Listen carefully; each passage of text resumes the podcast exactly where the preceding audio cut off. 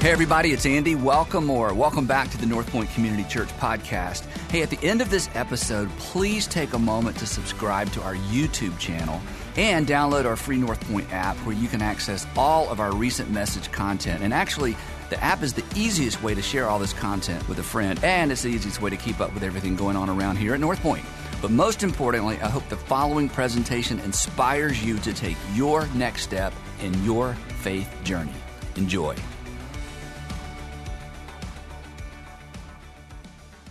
So today I want to uh, read um, what is perhaps Jesus' um, most well known parable to you.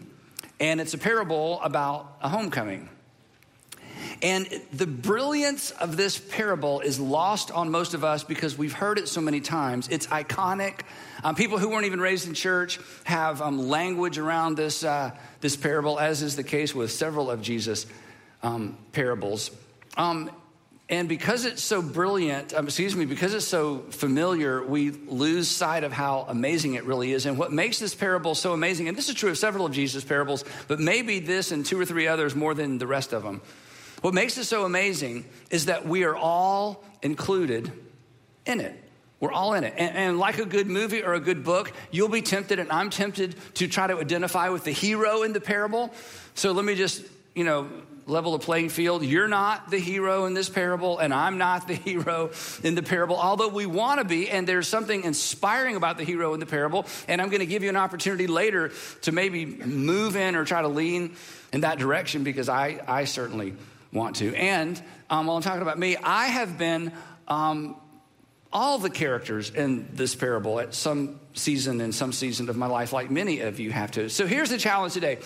I want to ask you to try to be as honest as you possibly can, be with yourself. I mean, nobody can read your mind, just to be, you know, kind of rest your defenses, put down your defenses, be as honest as you can, and to find yourself in the parable, because that's what a parable is for. And if you're not a Christian, no worries, because um, when Jesus told this parable, this is really important. When Jesus told this parable, there weren't any Christians. There, there wasn't a church. In fact, the term Christian didn't even exist. So this is pre Christian, kind of non Christian. This is an all skate. Everybody is, is invited to find themselves in the parable. No judgment. You just listen and find yourself. So here we go. Here, first the setup, because the context for this parable, like most of Jesus' parables, is so important. So here's, here's how it begins. Uh, Luke, who uh, thoroughly investigated everything, interviewed eyewitnesses, he's the one who documents this for us. He says, On one occasion, the tax collectors and the sinners were all gathering around to hear Jesus. I just think that's a remarkable statement that the worst of the worst were attracted to the best of the best. I mean, that should, that should cause all of us to go, what's wrong with me and what's wrong with us? Something about Jesus was so attractive he, that people who were nothing like him liked him. People who are nothing like him like to hear him speak. I mean, that, that's amazing. Now, tax gatherers and sinners, I've said this before, you've heard this before. The tax collectors were so despised, the sinners didn't even want to be associated with the tax collectors, so they had their own category of bad. They were the worst of the worst. They were despised. They were traitors to their country and traitors to Judaism. Um, tax collectors and sinners, the sinners are those that are outside of God's ability to bless, either because of their jobs, not because they had sinful jobs, but they had had jobs that made them ceremonially unclean. So they were just kind of always on the outside of formal religion. Or perhaps they just made life choices that they were just considered sinners. They're all gathering around to hear um, Jesus. And this is the group that, according to Pharisaical teaching, um, again, were the, the outcasts. These are the people that God kind of looked down on the Pharisees and the teachers of the law. That's what they had communicated. And speaking of the Pharisees and teachers of the law, they're also a part of this conversation, which makes it so interesting. But the Pharisees and the teachers of the law, um, these are the flawless Torah keepers um, based on their own interpretation of Torah. They pretty much got it right or right enough to be in favor with God, and they were the spokespeople um, from God to the people and represented um, to some extent the people to Rome at the time. And so they're in this crowd, and they realize once again, Jesus shows up, and all the wrong people show up first, and they can't understand if he's from God, why doesn't he spend time with us, godly people? He doesn't, he doesn't even, you know, invite us over. I mean, it, it just, it was baffling to them. And so they, I love this, they muttered. It's a word we don't use, right? They muttered. They were like, mutter, mutter, mutter, mutter, mutter, mutter, mutter. Because they're kind of on the outside because all the bad people got there first and they're mutter, mutter. And what are they muttering about? This man, here he goes. I mean, everywhere we go, everywhere, everywhere he goes, same thing. This man, he welcomes. He doesn't, they don't just follow him around. He doesn't even try to escape. He doesn't even try to distance himself. He actually welcomes these sinners and he eats with them, which again, this was such a big deal in ancient times because there weren't restaurants and eating with somebody was a very, not just a formal thing, it was a very intimate thing. So the thing that bothered them about Jesus and the sinners is it's like, when is the other shoe gonna drop? I mean, it's one thing to get him close, but when's he gonna go? Okay, now that I've got you, here's the sin. You're, you're sinners. When, when is he gonna tell them they're doing it wrong? When is he going to tell them they're sinning? When is he going to call out these specific behaviors and circle them and say, that's a sin, that's a sin, that's a sin? When is it going to happen, right? Now, as it turns out, both of these groups, the religious people, the Pharisees and the teachers of the law, and those men and women who were, you know, far from God, they both were confused about God. In fact, they both were suffering from the same confusion. Both groups were confused about how God views sinners. And Jesus wants to help them get this right. So before we jump into the parable, though, here, quick question. Don't raise your hand and no elbows. Are you a sinner? Because he's about to help us understand how God views sinners. So let's decide where we are in the parable. Are, are you a sinner? And let me define it for you. Because as soon as I said sinner, you thought of some things, but I'll make it real simple for you. This is how Jesus defines sin. We've talked about this. Have you ever mistreated someone? You qualify. Are, are, are, you in a relationship now where, if you're real honest, you are mistreating someone? You qualify. How about this one? Have you ever mistreated yourself? Are, are you in, you have something going on where you're actually you're being unkind to yourself? Did you know that's a sin? That, so, you know, whether you consider yourself a sinner or not, Jesus would a smile on his face. Remember, they're attracted to Jesus to go, yeah, you, you qualify. Do, do you, again, this is silly and definitely no elbows. Do you know any sinners? Do, do, you, do you wonder, do you ever wonder how God views? And here it is, here's where we all get guilty because we're all in the parable. Do you ever wonder how God, or do you assume you know how God views them? Because it's not just an individual, it's them. It's those people. Why do they act that way? Why do they say that? Why do they dress that way? Why do they respond that way? Why do they vote that way? Why do they react that way? Why do they, you know, why, why are they the way they are? Do you ever wonder if God views them the way that you view them? And does it ever bother you that maybe the way you view them and those people, whoever those people are to you now, let me, I, I hate to, to break it to you, but did you know you are those people to some other people? Did you know that? And you're like, no, no, no, I'm not those people. Those are those people. Me and God are trying to figure those people out. And they're like, no, no, me and God, we're trying to figure those people out. And you're part of those people. Has it ever occurred to you, because, you know, we're too busy to think about this, that that maybe the way you view those people and the way that God views those people isn't the same. I've struggled with this. Now, Jesus is brilliant. Instead of addressing these two groups separately, he, he addresses them simultaneously. He's going to address both those that think they're really good and in with God and those that think will never be good with God. And neither of them are clear, neither of them understand how God views sinners. He's about to address them out the same, at the same time, but they don't know it. He's going to sneak up on them. Now, the problem with this parable is this He can't sneak up on us because we already know the parable. But if he could sneak up on us, he's trying to sneak up on us on our blind side for us to go, oh my goodness, that's me. I'm, I'm guilty. So if we allow him to, he's about, he's about to address us. But we've got to be open to that. So he begins with two warm up parables, and he begins with the guys. He says, Men, um, let me, a quick question. Um, if, a, if a man who has 100 sheep is out in the wilderness somewhere, and as he's counting the sheep, he realizes, uh oh, I'm missing a sheep. What does that guy do? Well, everybody, even the guys that didn't own sheep, knew what you do. You, you, you go look for that one sheep because they're valuable. And for shepherds, sheep are per, were oftentimes personal, especially if you only had a hundred. A hundred's not a lot. So you can't afford to lose one. And so he, he said, Wouldn't you go look for the one? Well, you know, the flock is going to continue to flock while the unflocked has wandered off. And You're going to go look for the unflocked because sheep just naturally flock if you leave them alone, right? And they're like, Well, yeah, that's exactly what we do. And then Jesus said, And isn't it true when you put them back in the pen at the end of the day and you went home, you would call all your friends over and have a party and celebrate the fact that you found your lost sheep? And they're like, no, we probably wouldn't. That's a little over the top. Jesus is it's hyperbole. I mean, Jesus is the master storyteller. But his point is, you would be so grateful. You would tell someone, "Hey, you're not going to believe what happened today. I was afraid we'd never see the sheep again. I was afraid a wolf would get, but I got the, you know, we're back." And they're like, "Yeah, yeah." And then now that he has their attention, all the men, not just the Pharisees and the sinners, all the men, he steps outside the parable to make a theological point that shocked them. He says, Well, you know how that would feel. You know, you, hey, I found it. I'm going to look and look and look. And while you're looking for the one, you're not even thinking about the 99. They're the last thing on your mind. You never, you're not worried about the found, you're worried about the lost. He says, I want to tell you something about God that you didn't know. I tell you in the same way. There will be more rejoicing in heaven over one sinner, it's us, over one sinner who repents, who turns around and comes back, than over 99 righteous persons who do not need to repent. And the Pharisees are like, see, I told you he's crazy. This is nobody. This is this is completely wrong. You're wait. You're telling us that God isn't rejoicing over us. That God isn't rejoicing over our goodness, and God isn't rejoicing over our obedience. That God isn't blessing us. The reason we're so wealthy and the reason things are going so well for us isn't that God's blessing because God is rejoicing over us. What you mean? There's you don't, you're telling us God isn't rejoicing over us? Isn't that what God values most? People like us?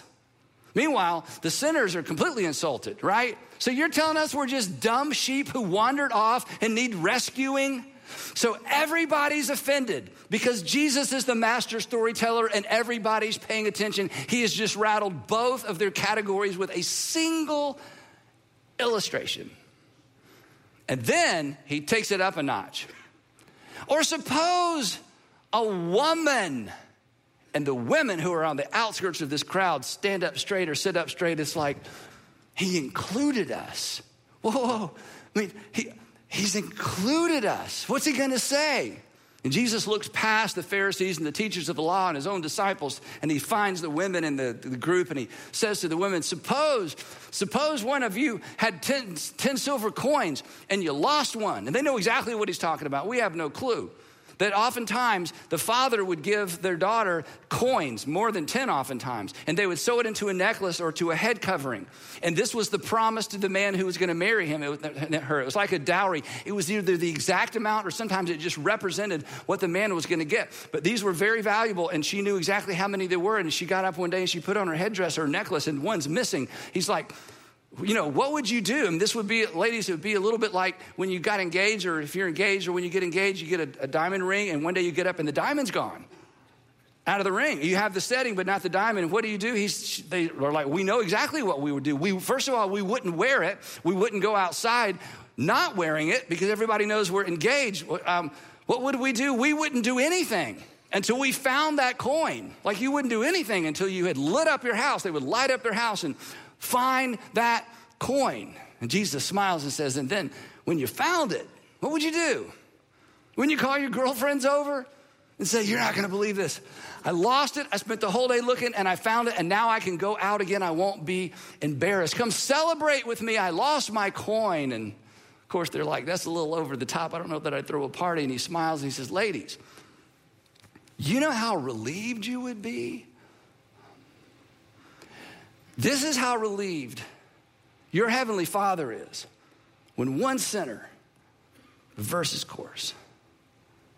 so the Pharisees and the teachers of the law are like, So you mean God isn't celebrating us? And the sinners and the tax collectors are like, You mean God hasn't forgotten us?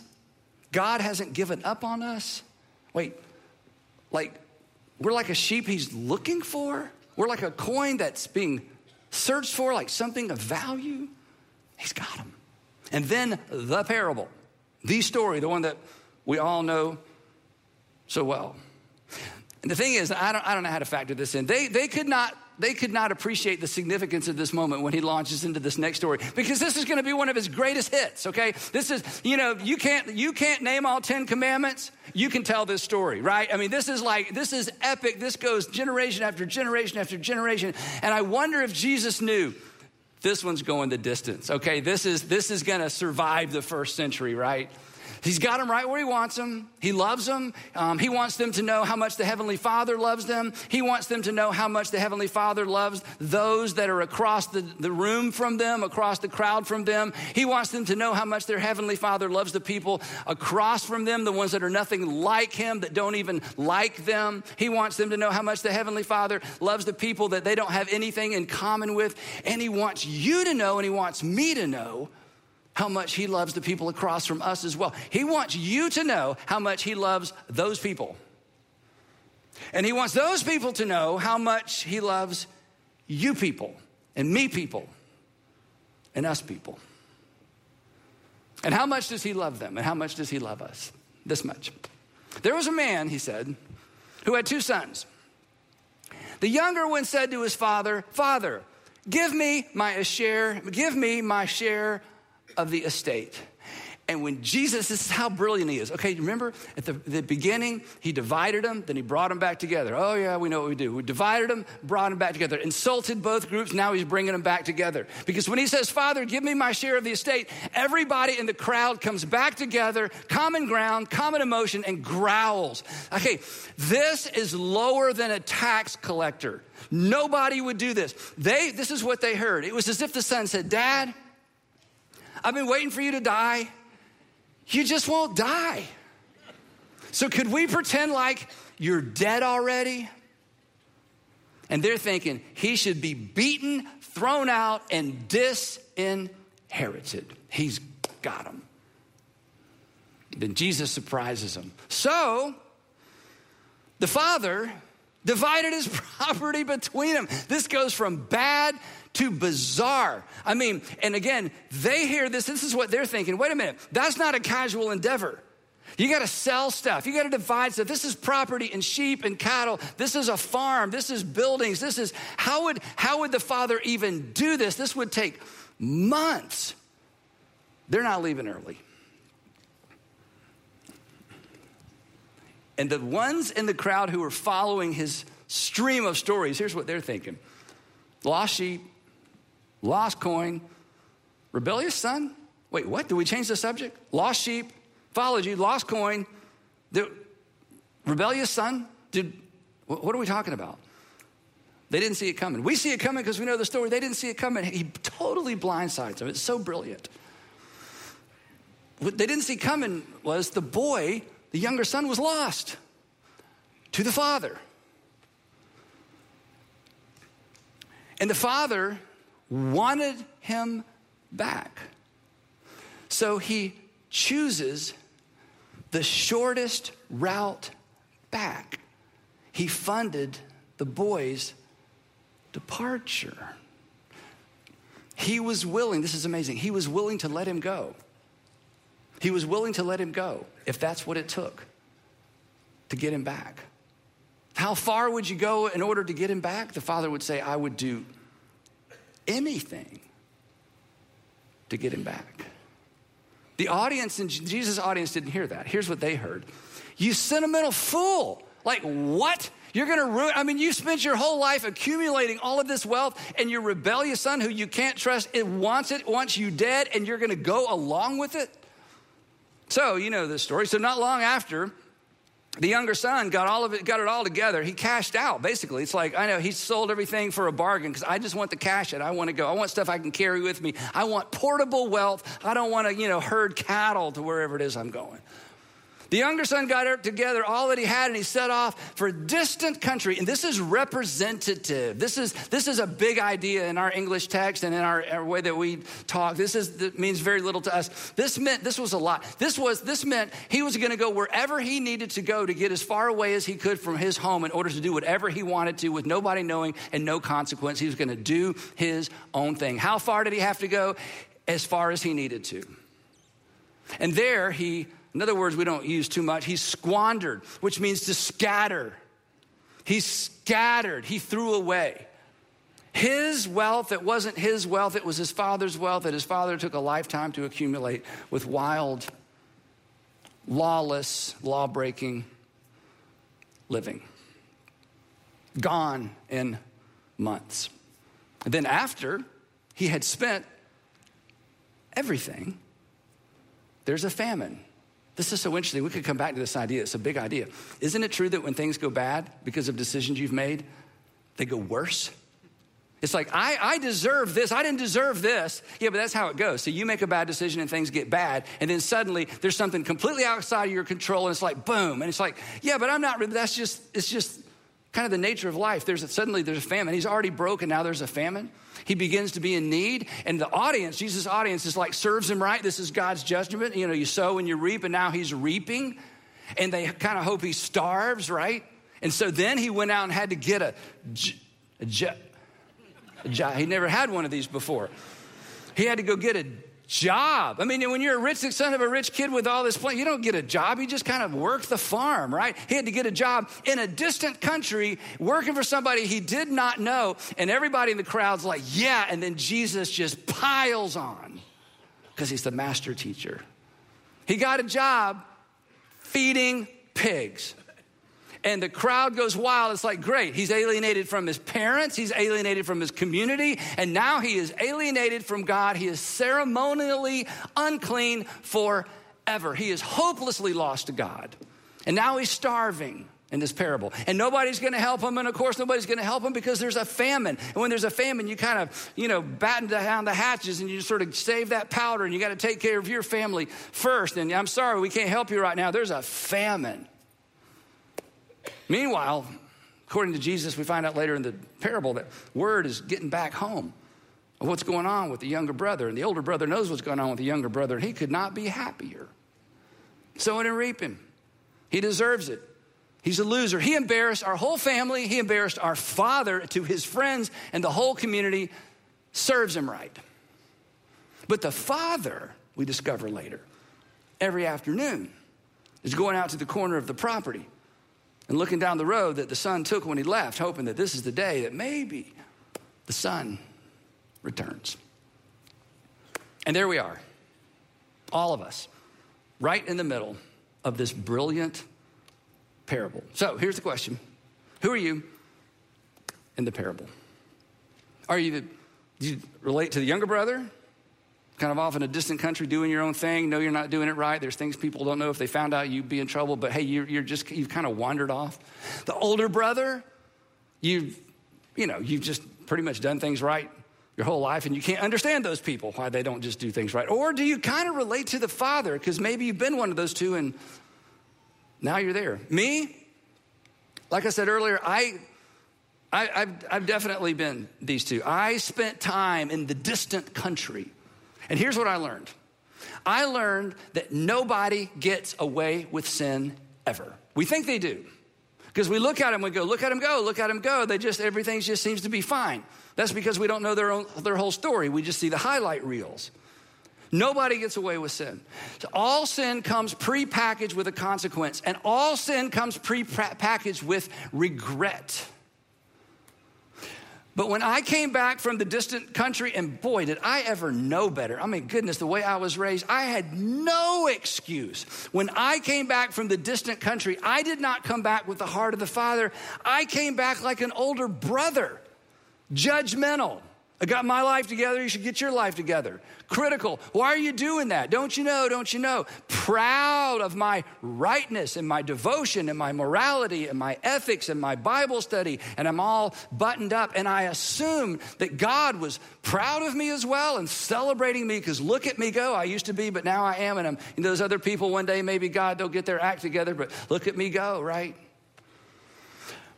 I was so obedient I was not very compassionate. And it didn't even bother me. And then, as life has a way of doing, that began to break down. And I knew that what was on the outside wasn't what was on the inside. And over time, the circumstances, that duplicity came to the surface, and I had to deal with it. And through that, and then beginning, and I know it's weird to hear me say this, I'm not making this up. I began reading the Gospels, not just the letters of Paul. I love the letters of Paul. They're so, they're, you know, they just appeal to that do the right thing. Here's the things not to do, and here's the list and all this stuff. And then I began doing what I encourage you to do all the time, and that is to not just read Bible verses, but to follow Jesus through the Gospels. And when you follow Jesus through the Gospels, you are confronted with the point of this parable because he didn't just teach it, he modeled it over and over and over and over and over. And I was confronted with my, my ugly self righteousness. I was confronted with the fact that in some ways I, I, had taken on God's role. I held the gavel. I knew who was in and who was out and what people need to do to get their lives straightened out. And when I began to remove the log out of my own eye, what Jesus promised would happen began to happen. You remember what Jesus promised would happen when you remove the log from your own eye? You begin to see clearly. The reason you can't see clearly with a log in your eye is because there's a log in your eye. And I'm so worried about the speck in her eye and their eye and the, those people. Look at the specks, look at the stuff in their eye. And Jesus is saying, Yeah, you know what? If you get the log out of your own eye, you would see those people differently. Andy, you'll begin to see those people the way I see those people. I began to see the Pharisee in me, and I began to see more clearly. You know what I began to see? This is embarrassing. I began to see for the first time uh, why this took so long that people are complicated. You're complicated. Your, your life isn't, your life is multifaceted. I began to understand how silly of me to dangle some point of obedience or some verse over their head when I don't even know their story. And I discovered, I wish I discovered it earlier. I've discovered what many of you discovered. I've discovered what we all discover eventually. When you hear somebody's entire story, do you know what? Do you know how you respond? We say, "Oh, oh, okay, never mind." All that stuff. I think you, oh, oh, oh, oh, oh. See, I, I just saw a slice of behavior and I judged you, and now I know your whole story, and I'm looking at that slice of behavior within the context of what happened to you, where you were raised, how you were raised, what you were exposed to, what you weren't exposed to. Okay, my bad, my bad. You see, your Heavenly Father and my Heavenly Father, imagine this, knows everybody's story. There's no those people to your Heavenly Father and my Heavenly Father. There are not those people. We are all those people. And when I finally learn to try to take into consideration, as Jesus models over and over and over, it's not a behavior, it's a person. I was finally able to see what love required of me. So I pray every day, multiple times a day, and I mean it multiple times a day. It's the first prayer I pray in the morning. It's, it's habitual, I'll be honest. It's like I just, just, Heavenly Father, help me to see the way you see. Help me to see the way you see. Help me to see the way you see. And specifically, help me to see people the way that you see people. Because if I can see them the way you see them, I will respond to them the way that you respond to them. And if I can see her the way that you see her, if I can see him the way that you see him, then I'm going to respond to her and respond to him the way that you respond to them. And I won't take a behavior or something about them and, def- and define them by it. Do, do you want to be defined by your worst moment? No. Do you want to be defined by that public characteristic that has sort of defined you in the minds of people? No, there's more to you than that. And there's more to every single person you'll meet for the rest of your life. And this is why the gospel is so powerful, and this is why the message of Jesus is so powerful, and this is why thy kingdom come, thy will be done on earth as it is in heaven is such a powerful prayer. And so I keep praying, God, help me to see. Help me to see like the Father in the parable. So, enough about me. Back to you. So, who are you? Younger brother? You're in a season where you're like, you know what? I don't like who I see in the mirror. I don't know how I got here. Actually, I do know how I got here, but I don't like the fact that I've arrived here. It wasn't my intent. This isn't the life I wanted to live. This isn't the marriage I wanted to have. This isn't the guilt I wanted to live with. This isn't the habit that I wanted to control my life. It started as a pastime.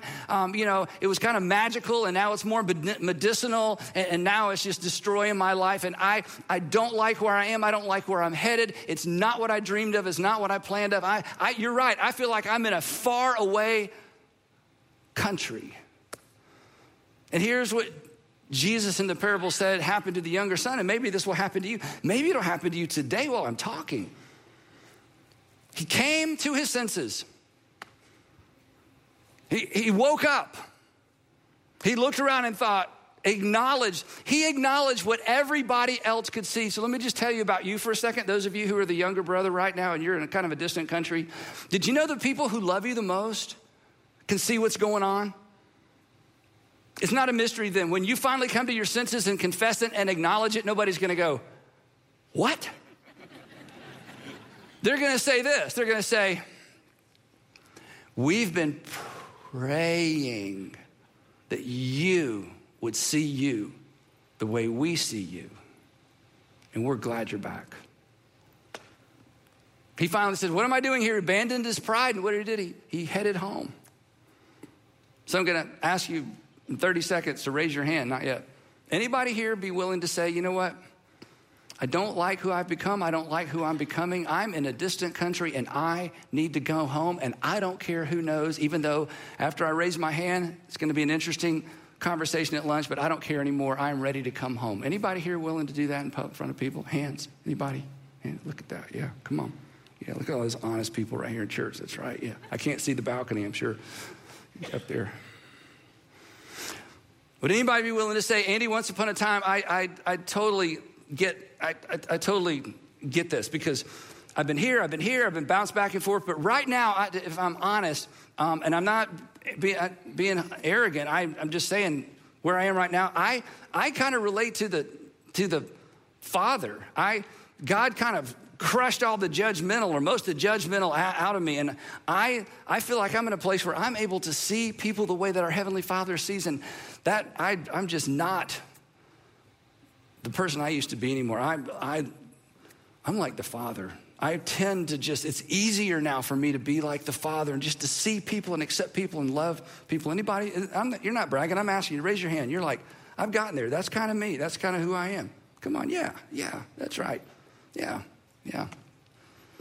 This is a hard one. Perhaps, if you're honest, and this is hard to admit, you lean toward the did it right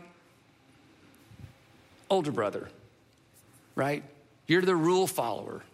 You, you like holding the gavel.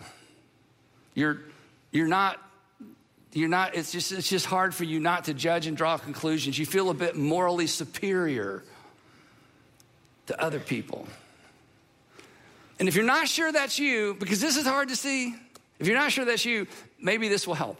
See, in the, in the parable, um, the, you know, the younger brother begins to make his way home, and the father's out there on the corner of the property looking for him day after day after day. And in the parable, Jesus says, But while the younger son was still a long way off, his father saw him. So here's the question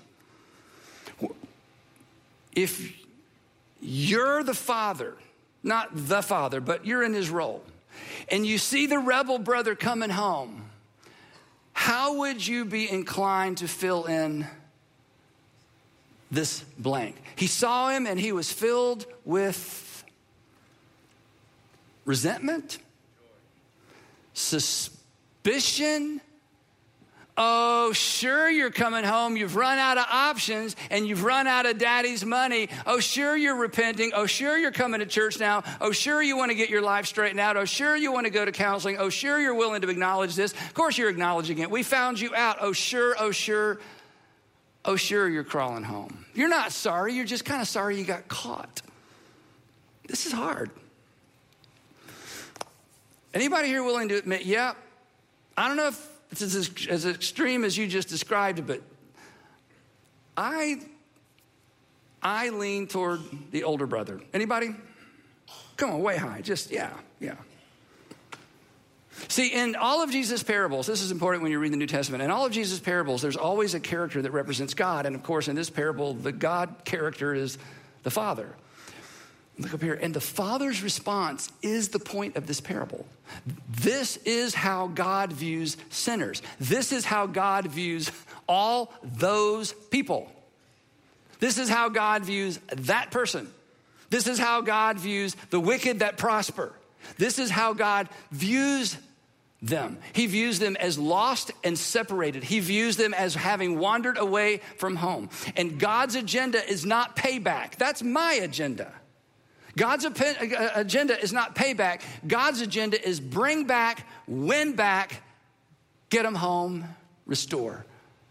So, in the parable where the Father represents God, this is the word that Jesus puts in the heart of the Father that I want in my heart all the time. And if you're a Jesus follower, you got to get there. When the Father saw him, he was filled with compassion. Oh, wait a minute, time out. Hey, Dad, are you paying attention to what just happened in this parable? Your, your whole community thinks you're a laughing stock. What, you were willing to do all of that in order to get the son back? Yes. That is the heart of your heavenly Father. For years, I filled in that blank way different, which meant as good and as obedient and as moral and as ethical as I was, I was nothing like my heavenly Father or my Savior. You remember what happened next? See, when I was growing up and I'd hear this parable taught, I heard, you know, the father ran to the son, which is what the text says. He runs toward the son. And I was always told that old men or fathers are dignified, you know, that wasn't very dignified to run in public. I don't know if that's true or not. Maybe it is. But anyway, the father runs to the son, throws his arms around him, embraces him. Everybody in Jesus' crowd, uh, once again, they're all on the same page. Everybody in Jesus' crowd is like, ugh. And then Jesus just pours it on and he kissed him. And they're like, oh, he's been feeding pigs and living outside. And the father kissed him. What is wrong with with his father? Nothing. This is God's response to sinners who choose to come home. And the son, remember this part? The son begins the speech. You know, his dad's hugging him and kissing him like, Father, because he's, he's rehearsed the speech all the way home. Father, I have sinned against heaven and against you. I'm no longer worthy to be called your son. Just make me as one of your servants. And the dad's like, shh. And he says, No, no, no, no, we're not doing any of that. Bring sandals. Bring sandals. I'm restoring him to his former status. And then the father throws a party and the older brother throws a gasket. Remember this part? He says, The older brother became angry and refused to go into the party for his brother. And so his father, this is amazing. This is, again, remember, we're all in the parable. This is the part maybe you're pushing back on. The father comes outside of the party and he pleads with the older brother. He pleads with the older brother. Maybe God, who loves you, is pleading with you. Take the judgmental log out of your eye. I want you to see like I see. I want you to see them the way I see them. I know they're sinners, but so are you. We, have settled that. I, I want you to see sinners the way I see sinners. I'm pleading with you. And the older son begins to rehearse all the good things he's done for his dad and the fact he never left and he's been obedient and he's faithful and he's served and he goes on and on and on. And the dad's nodding and nodding. I know, I know, I know. Great. I, I'm not arguing with any of that. But son, you weren't lost to me. Someone I love was lost to me. And so we have to celebrate and be glad because this He's your brother. He's your brother. This brother of yours was dead and he's alive again. He was lost like a sheep. Now he's found. So for those of you who are Christians, that's most of us, maybe all of us today, I don't know. For those of you who are trying to be Jesus followers, here's, here, here's the thing. This is the point of the parable. We will know that we are in sync with our Heavenly Father. And we will know we're walking in the Spirit. And we will know that we're filled with the Spirit of God and living in the direction of our Heavenly Father. When we feel the way the Father felt toward those who are lost to God, and if we don't feel compassion for them, we have work to do. If sin and separation breaks the Father's heart, it should break my heart, it should break your heart as well. And do you know why? Do you know why sin breaks your Heavenly Father's heart? Because sin breaks people. And sin breaks the people he loves. So, where are you in the story? And where should you be? Why not just go there? Get there.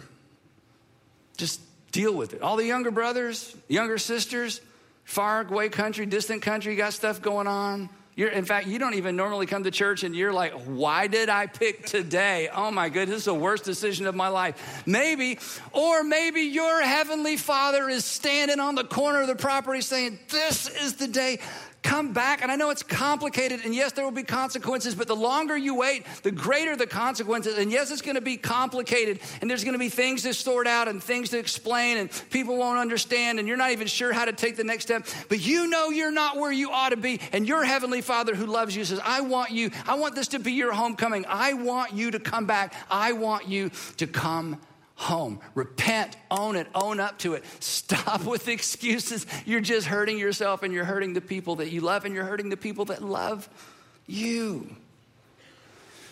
I'm going to give you an opportunity to do that in a minute. And then maybe you're the older brother, the older sister. And your Heavenly Father wants you to put the gavel down and to quit dangling things over people like this is what you're doing wrong and if only you would do this and those people. He wants you to be done with those people.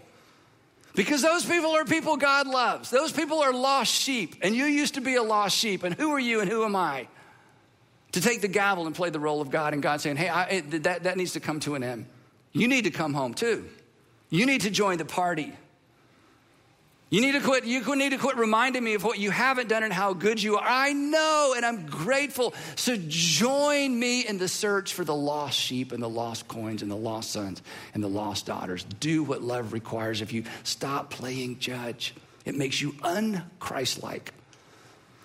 Love like the Father loves and remove anything that's an obstacle to that from your life, from your thinking, from your prayers.